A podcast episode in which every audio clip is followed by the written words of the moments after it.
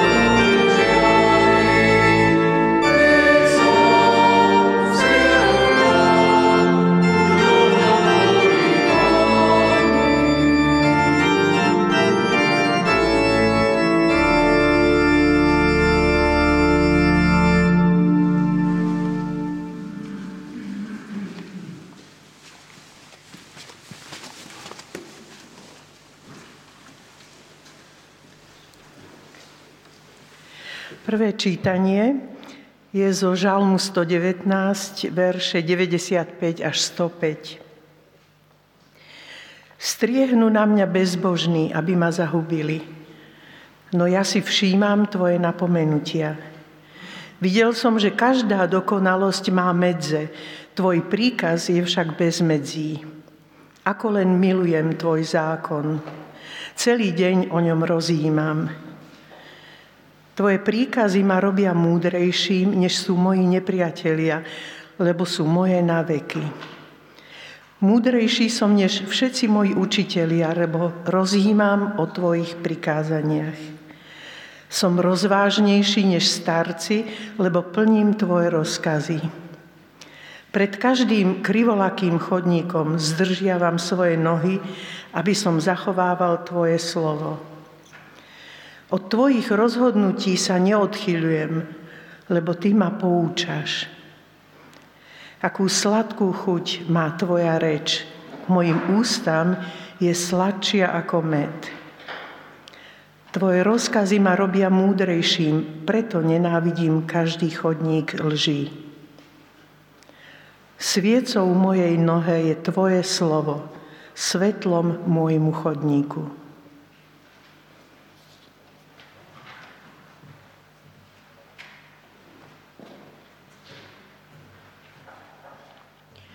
Postaňme, ak môžete, k modlitbe.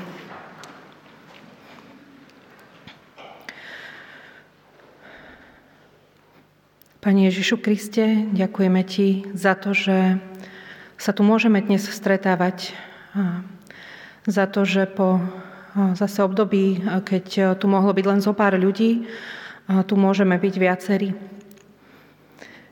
Ďakujem Ti za toto spoločenstvo a ďakujem Ti za to, že Každú nedeľu môžeme prísť načerpať z Tvojej múdrosti. Tak e, ťa prosím, aby si otvoril naše srdcia a naše mysle pre Tvoje slovo, aby sme mohli dnes e, počuť Tvoje príkazy, Tvoje rozhodnutia, aby sme mohli nahliadnúť Tvoj spôsob uvažovania o nás, o našich životoch, aby sme nad tým dokázali nielen rozímať, ale aj plniť tie slova, aby sa skutočne mohli stávať svetlom, sviecou pre naše nohy, aby potom v tom týždni, ktorý je pred nami, sme mohli podľa tých slov kráčať ďalej. Tak ťa prosíme o Tvoju prítomnosť medzi nami dnes. V mene Pána Ježiša Krista. Amen.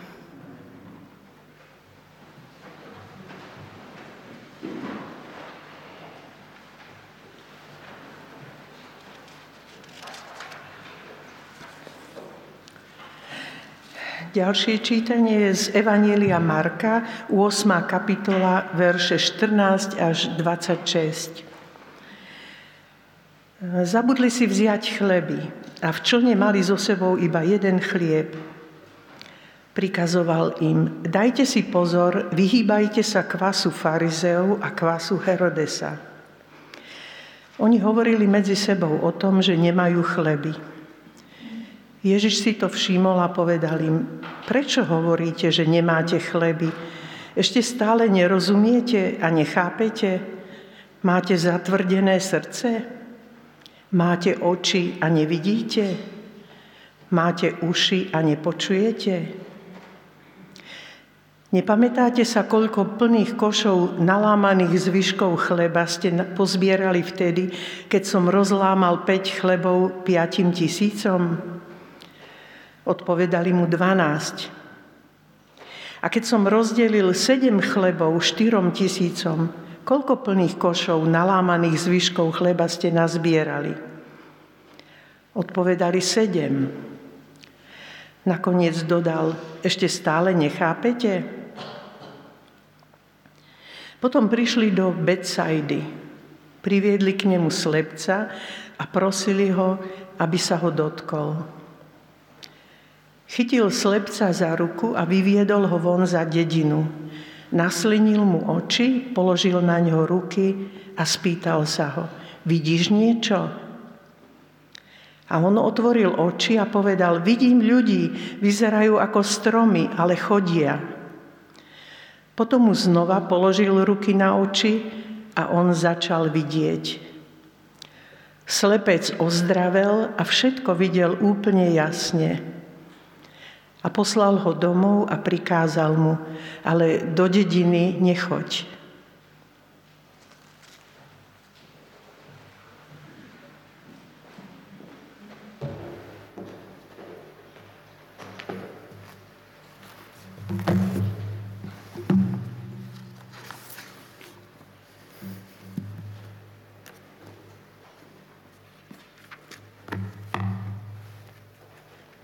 Dobrý deň.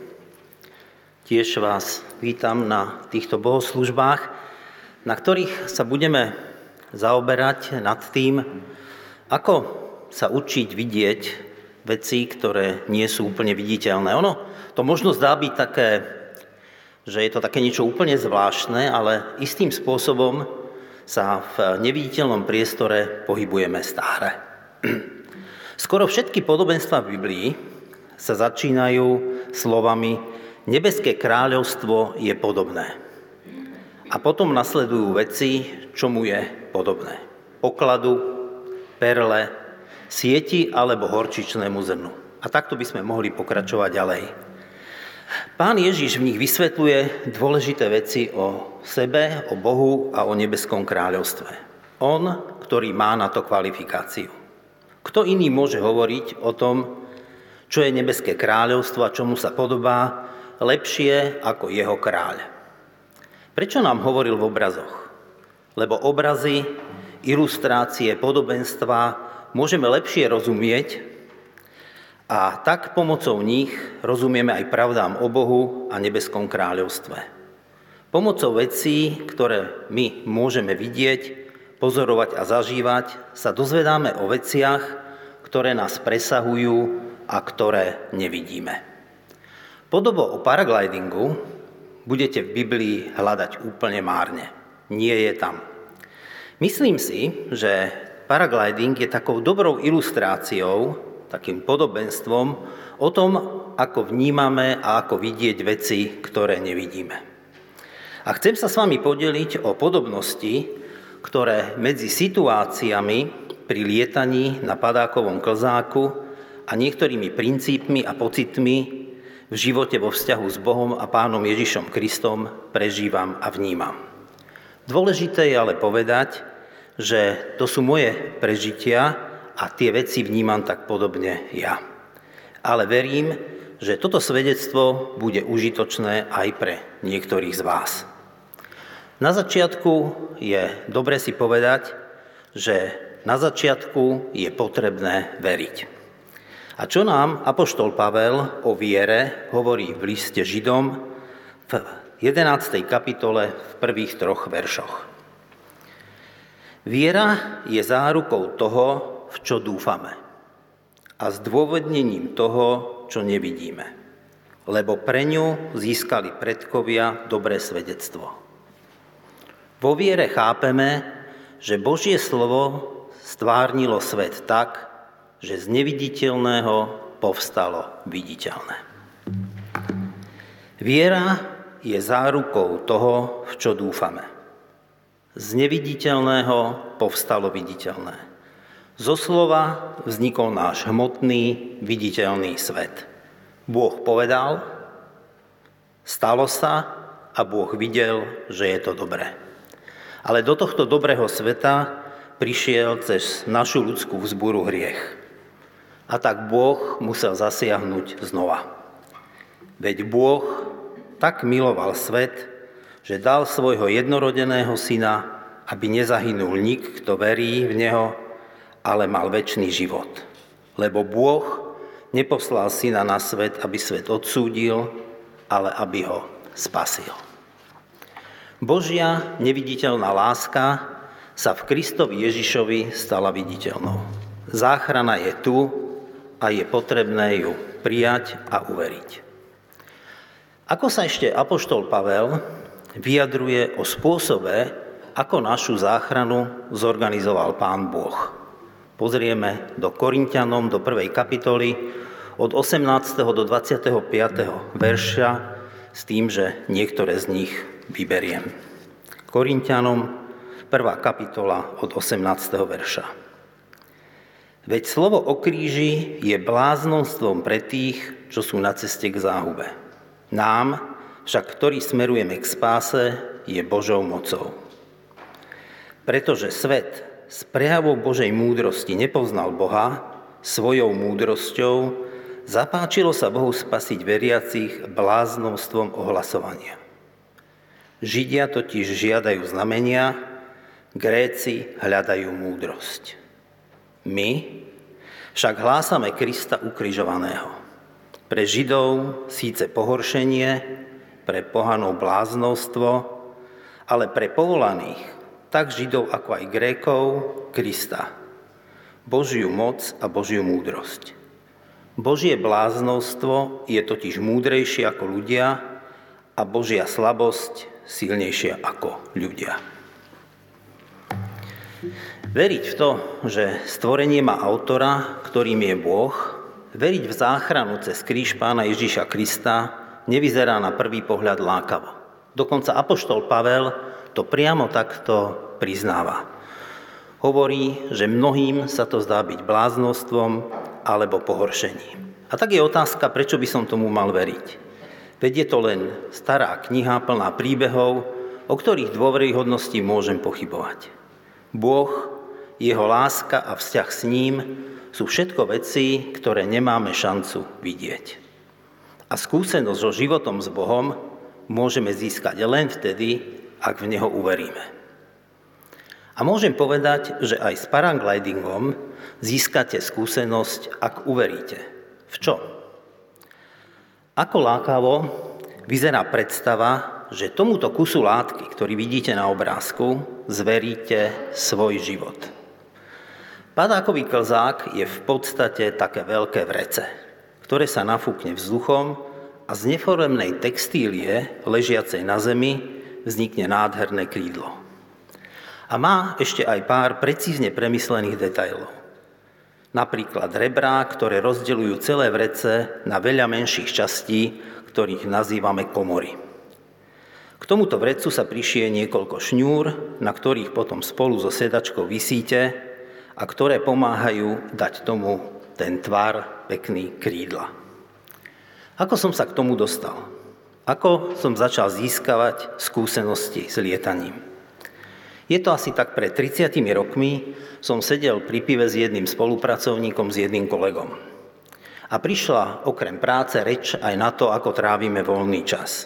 A on mi na to povedal, že lieta na padáku. Tom čase to bola úplne nová vec a tak ma to zaujalo.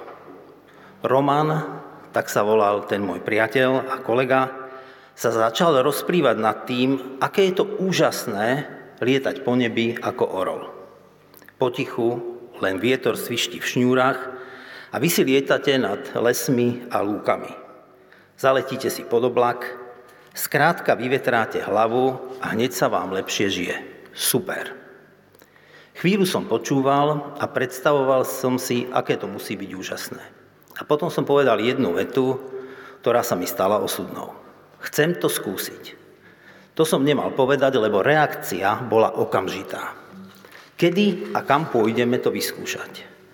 Boli prázdniny a ja som sa chystal s rodinou na chalupu k svokrovcom. Na Liptov a tak som si dohodol jeden termín, že si z Liptova odskočíme do Žiliny, aby som to skúsil. Svetlanka, moja manželka, nebola s týmto nápadom vôbec spokojná a nadšená. Ale môj syn, Filip, ktorý má vtedy 7 alebo 8 rokov, ten to chcel vidieť. A tak som mal spojenca. Keď prišiel termín, už sme sedeli v aute a išli sme do Žiliny. Miesto a ten môj prvý skok samozrejme vybral Roman. Bola to dedinka, bola to zjazdovka nad dedinou Lietavská Svinná. Na náprotivnom svahu za dedinou sa týčil Lietavský hrad.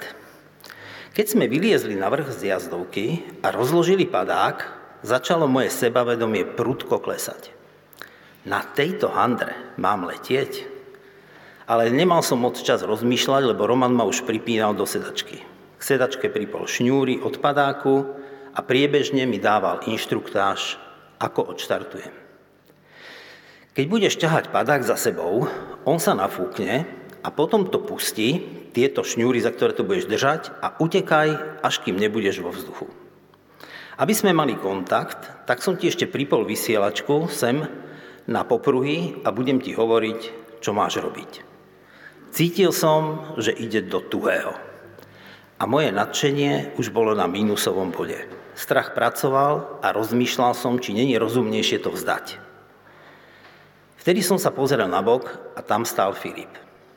Pozeral, čo sa deje a v očiach som videl pohľad. Otec hrdina. A bol som v pasci.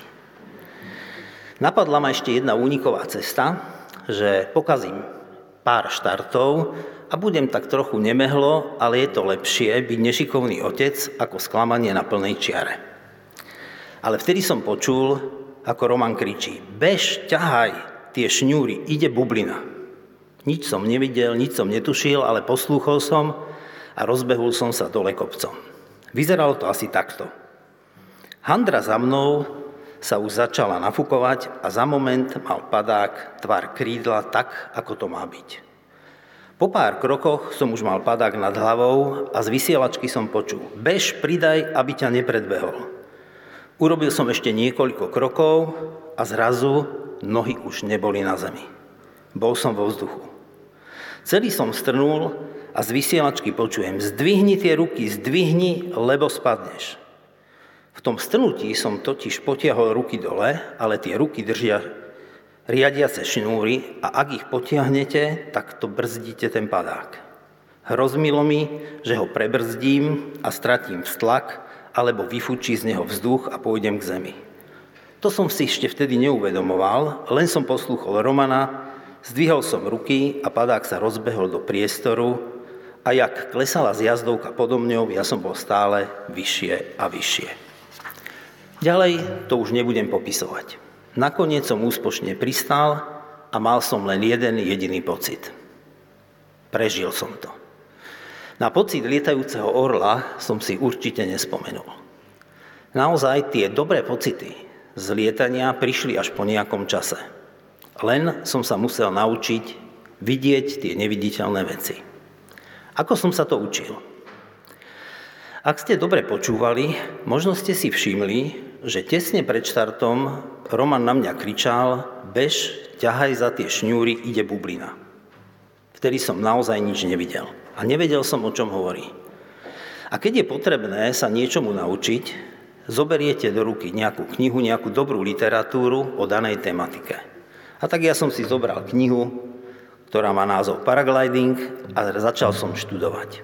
A za chvíľu som vedel, akú bublinu to Roman videl. Keď slnko zasvieti na zemský povrch, ten sa začne ohrievať a teplý vzduch je ľahší ako studený a tak na nejakom mieste začne stúpať hore. Tak, ako to vidíte na obrázku. Až nakoniec sa odtrhne bublina, ktorá stúpa smerom k nebu sama. Ak sa odtrhne hore na kopci, tak to vyzerá presne ako na obrázku a vy môžete len tušiť, kde sa nachádza. Ak sa odtrhne niekde na lúke pod kopcom a vietor ju pomaly doveje ku svahu, tak potom po tomto svahu stúpa tak, ako stúpala po zjazdovke, čo Roman videl. Ako? Po svahu stúpajúcu bublinu môžete pozorovať na zmene pohybu lístia na stromoch, alebo trávy na lúke. Reálne vidíte, ako sa ten pohyb trávy blíži k vám. A vtedy nastane ten ideálny čas na štart, lebo stúpajúci teplý vzduch vás bude brať hore spolu so sebou. Ak to slnko svieti a ohrieva zem viac, tak bubliny idú rýchlejšie jedna za druhou, až nakoniec to vytvorí súvislý stúpajúci prúd. Ak je dobré počasie a správne, tak ten stúpajúci prúd hore začne vytvárať oblak. Čo si treba všímať, vám radi povedia starší kolegovia paraglidingisti. Dávajte si pozor, lebo na kraji stúpajúceho prúdu sú turbulencie a ďalej od neho sú klesajúce prúdy. Každým letom zbierate skúsenosti a keď vám ešte skúsenejší kolegovia okomentujú, ako vnímali váš let, tak budujete svoj cit pre to neviditeľné prostredie. Moje také obľúbené miesto pre lietanie je kopec Slopovo nad mestečkom Kokava nad Rímavicou. Keď tam lietam, tak poznám, kde, pri akom vetre sa to správa, kde to nosí. Prečo? Lebo keď tady letíte veľakrát a pamätáte si, ako sa prúdenie vzduchu v tých miestach správa. Také krátke zhrnutie. Ako sa učiť vnímať, vidieť neviditeľné prostredie? Pri paraglidingu to bolo jednoduché. Štúdium knihy, nejakej literatúry. Rady od skúsených paraglidingistov a vlastná skúsenosť a budovanie citu. A v podstate to isté platí aj v duchovnom živote. A teraz sa vrátime k textom, ktoré sme čítali na začiatku. Dávid v 119. Zalme, žalme, ktorý sme čítali, hovorí Tvoje slovo, Tvoje zákony, Tvoja reč, Tvoje prikázania. Hovorí, že ho robia múdrejším, ako sú jeho učitelia, nepriatelia alebo starci. Dávid hovorí o Bohu a jeho slove. A tak prvá disciplína na dobrú orientáciu v duchovnom priestore je študovanie písma, Biblie. Lebo je sviecou mojej nohe, tvoje slovo, svetlo môjmu chodníku. To bol posledný verš z textu, ktorý sme od Davida čítali. Posuňme sa ďalej k textom z Markovho Evanielia. Pán Ježiš a učeníci nasadajú do lode aby sa prepravili na druhú stranu Galilejského jazera. Situácia sa odohráva na jazere, ktoré je iba o niečo viac ako 20 km dlhé a 10 km široké. Plavby na takejto vodnej ploche sa väčšinou stíhajú v priebehu jedného dňa alebo niekoľkých hodín. Ale učeníci majú problém. Nemáme dosť chleba. Majú len jeden, ale majú pocit, že nemajú zásoby na cestu. V podstate je to dobrá starosť, ale v kontexte posledných udalostí, ktoré zažili pred pár dňami, je to také trochu prekvapivé. Majú jeden chleba a na lodi je ich len pár, ale je s nimi Ježiš. Spolu zažili dvakrát nasýtenie zástupov, ktorých bolo neporovnateľne viac ako pasažierov v loďke.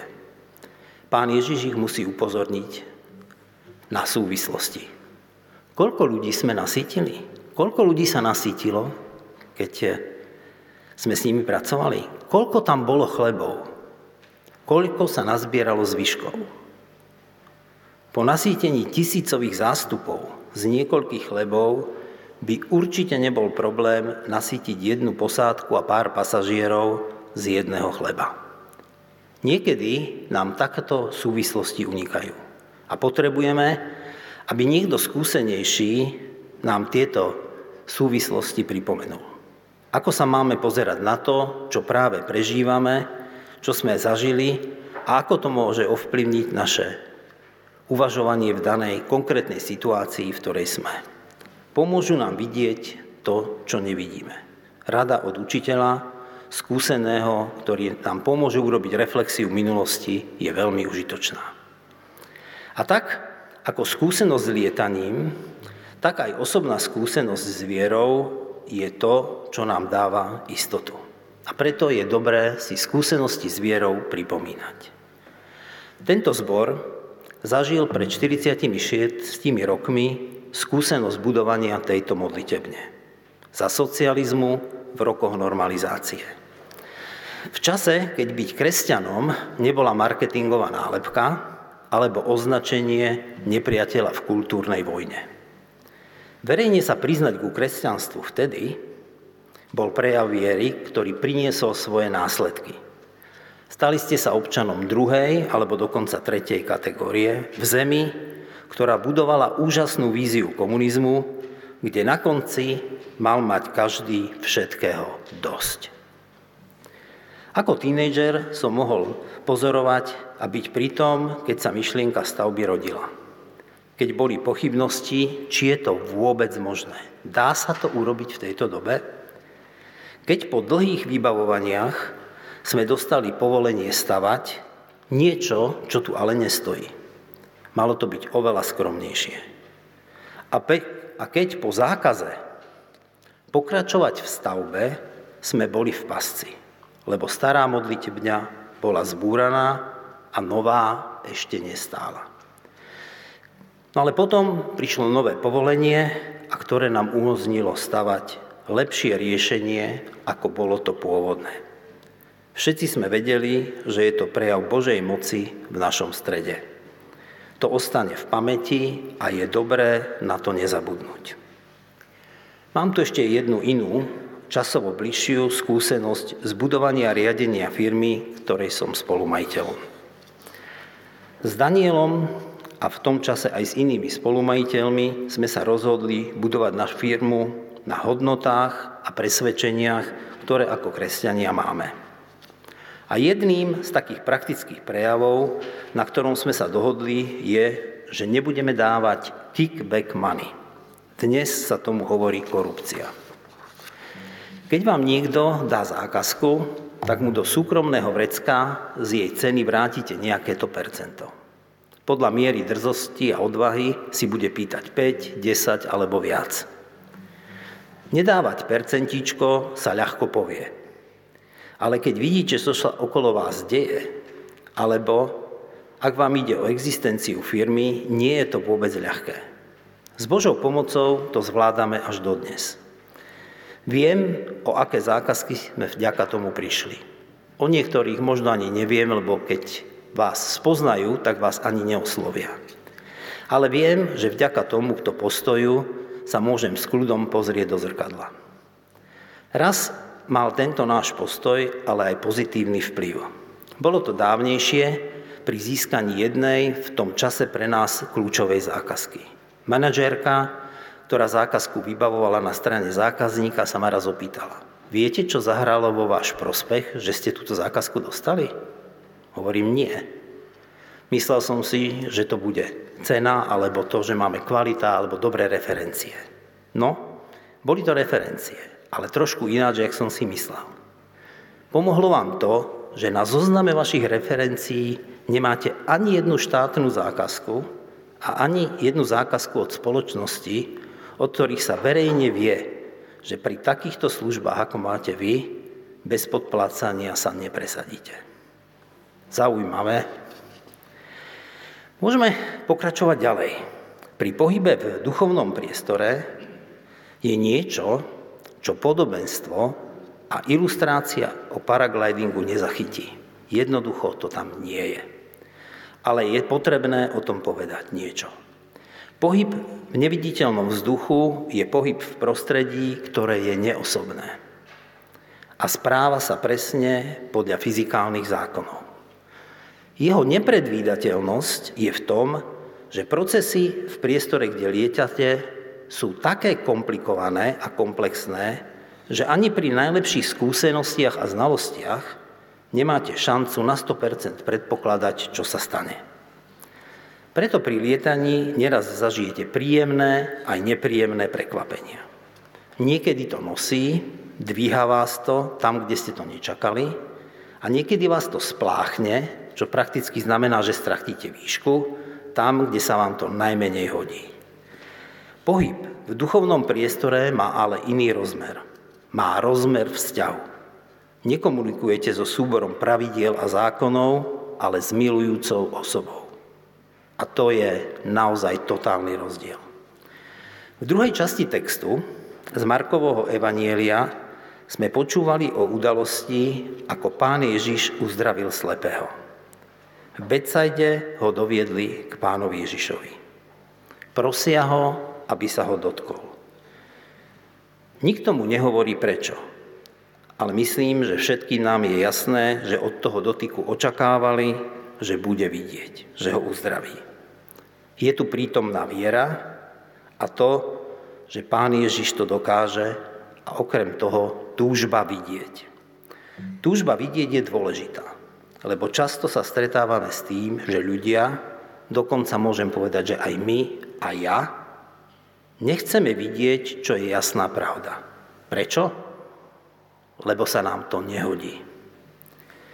Pán Ježiš u slepého tú vieru aj túžbu naplnil. Slepého sa dotkne a spýta sa ho, čo vidíš? Keď dostane odpoveď, ľudí ale vyzerajú ako stromy a chodia, vie, že uzdravenie potrebuje ešte jeden dotyk. Výsledok je, že uzdravený zrazu vidí úplne a jasne. Viera v Boha a túžba vidieť nás môžu vo videní neviditeľného duchovného priestoru ešte posunúť výrazne ďalej. To, čo uvidíme, bude často pre nás prekvapením. Ale vieme, že keď spoznáme pravdu, tak pravda nás vyslobodí. Jak hovorí Ján v 8. kapitole 32. verši. No a tak čo na záver? Môžeme si zhrnúť, čo je tu spoločné medzi lietaním a životom s Bohom a pánom Ježišom Kristom. Obidve sa odohrávajú v neviditeľnom priestore s presahom na to, čo vidíme a čo zažívame. Na začiatku treba uveriť. Buď padáku, alebo Bohu a zveriť im svoj život. Čiže viera je tam dôležitá. Potom príde učenie vidieť to neviditeľné. Štúdium literatúry alebo v prípade Božieho slova Biblie. Rady od skúsených paraglidingistov alebo rozhovory s kresťanmi, ktorí už majú niečo za sebou. No a potom je to zbieranie vlastných skúseností. Budovanie citu pre to, čo je správne a čo nie. Ale je tu dôležitý rozdiel. V duchovnom živote ide o vzťah s Bohom a pánom Ježišom. Môžete ho poprosiť, aby ti dal porozumenie tvojej situácii aby si videl to, čo nevidíš. Na rozdiel od vzduchu ťa bude počuť. Amen.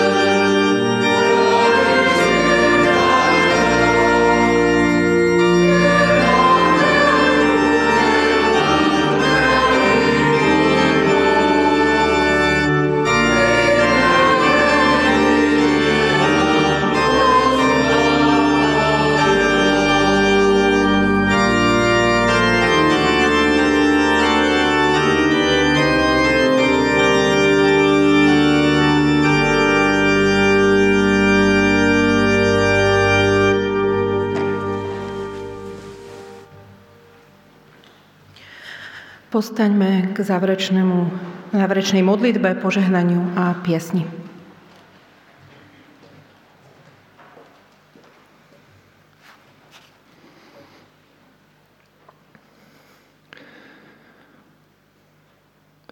Panejší Kriste, Tvoj Svetý Duch je neviditeľný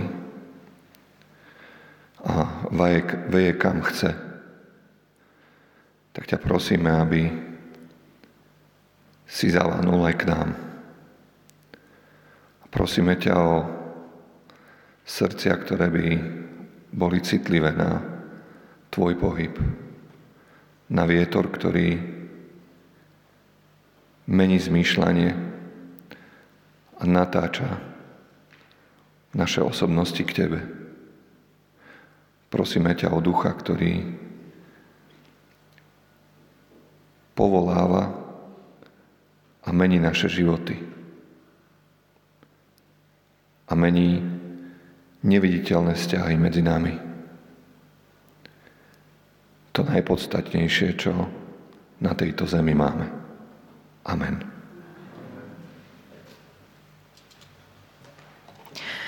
Nech nám trojediný Boh udelí svoje požehnanie, aby sme mali oči, ktoré vidia a uši, ktoré počujú aby sme nadobudli múdrosť viery, ktorá je pre mnohých bláznostvom. Nech vierou smieme poznávať Teba ako nášho stvoriteľa, záchrancu a utešiteľa. V mene Boha Otca, Syna i Ducha Svetého. Amen.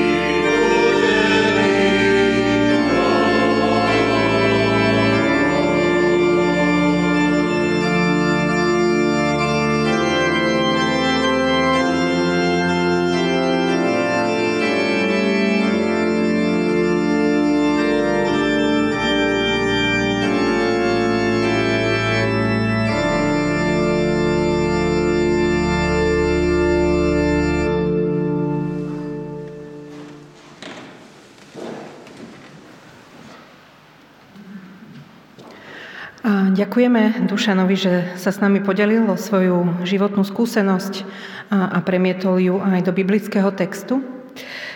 A predtým, než poviem pár oznamov, tak by som sa chcela s vami podeliť o niekoľko informácií zo života v našej komunity. Včera sa konal krst Petra Vargu, manželov Slavky a Mariana Vargovcov. A z pandemických dôvodov sa konal v rodinnom kruhu. Vargovci nás pozdravujú. Dnes bola ekumenická bohoslužba na záver ekumenického týždňa modlitieb za jednotu kresťanov. Uskutočnila sa v kostole Evangelickej cirkvi na Legionárskej ulici Vysielala ju aj slovenská televízia, takže ju môžete vidieť zo záznamu. A náš eh, brat kazateľ eh, Petr Kučera sa zúčastnil na tejto bohoslúžbe. Um, v spoločnosti a v cirkvi sa aktuálne diskutuje o výsledkoch zo sčítania obyvateľstva podľa vierovýznania. Um, príslušenstvo k cirkvi Bratsky vyjadrilo na Slovensku 3440 ľudí. Prostredníctvom predsedu našej cirkvi Štefana Evina odovzdávame pozdrav a povzbudenie od pani prezidentky, s ktorou mali predstavitelia cirkvi pracovné stretnutie tento týždeň. A zaujímala sa o to, ako môžu veriaci prispieť k upokojovaniu zranenej a rozdelenej spoločnosti. Opustila doterajší formát novoročných prijatí a pozvala zástupcov cirkvi k rokovaciemu stolu bez médií, kde sa mohli rozprávať až potom nasledovalo jej stručné vyhlásenie pred médiami. Um, budúcu nedeľu vás pozývame na bohoslužby o 10. opäť naživo a aj online. Môžete sa vlastne zúčastniť bohoslúžieb a v podstate um, viac menej v neobmedzenom počte um, nie je potrebné sa nahlasovať. V nasledujúcom týždni sa uskutočnia stretnutia mládeže v útorok o 17.30 a v piatok dorast o 17.00. Tieto stretnutia sú už osobne. V nedeľu pokračuje stretávanie školákov online o 9. hodine. Všetky aktuálne informácie nájdete na našej web stránke www.cbb.sk. Takisto tam máte možnosť prispieť cez QR kód alebo Môžete prispieť aj dnes vo vestibule do košíka na fungovanie nášho spoločenstva. Ďakujeme vám za všetky príspevky, ktoré posielate. Prajem vám požehnanú nedelu.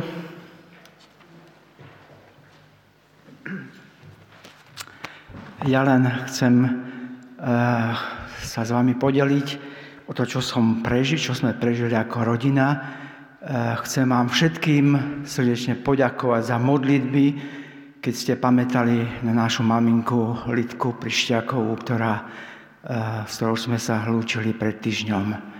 Pán Boh jeden život zobral a v túto hodinu sa narodil nový život. Janke a Jarke, našim deťom, sa narodil syn Natanael. Tak eh, Vďaka aj za všetky vaše modlitby, lebo viem, že mnohí ste sa za nich modlili. Pán Boh zobral, Pán Boh dal. Nech je výšené jeho meno. Vďaka.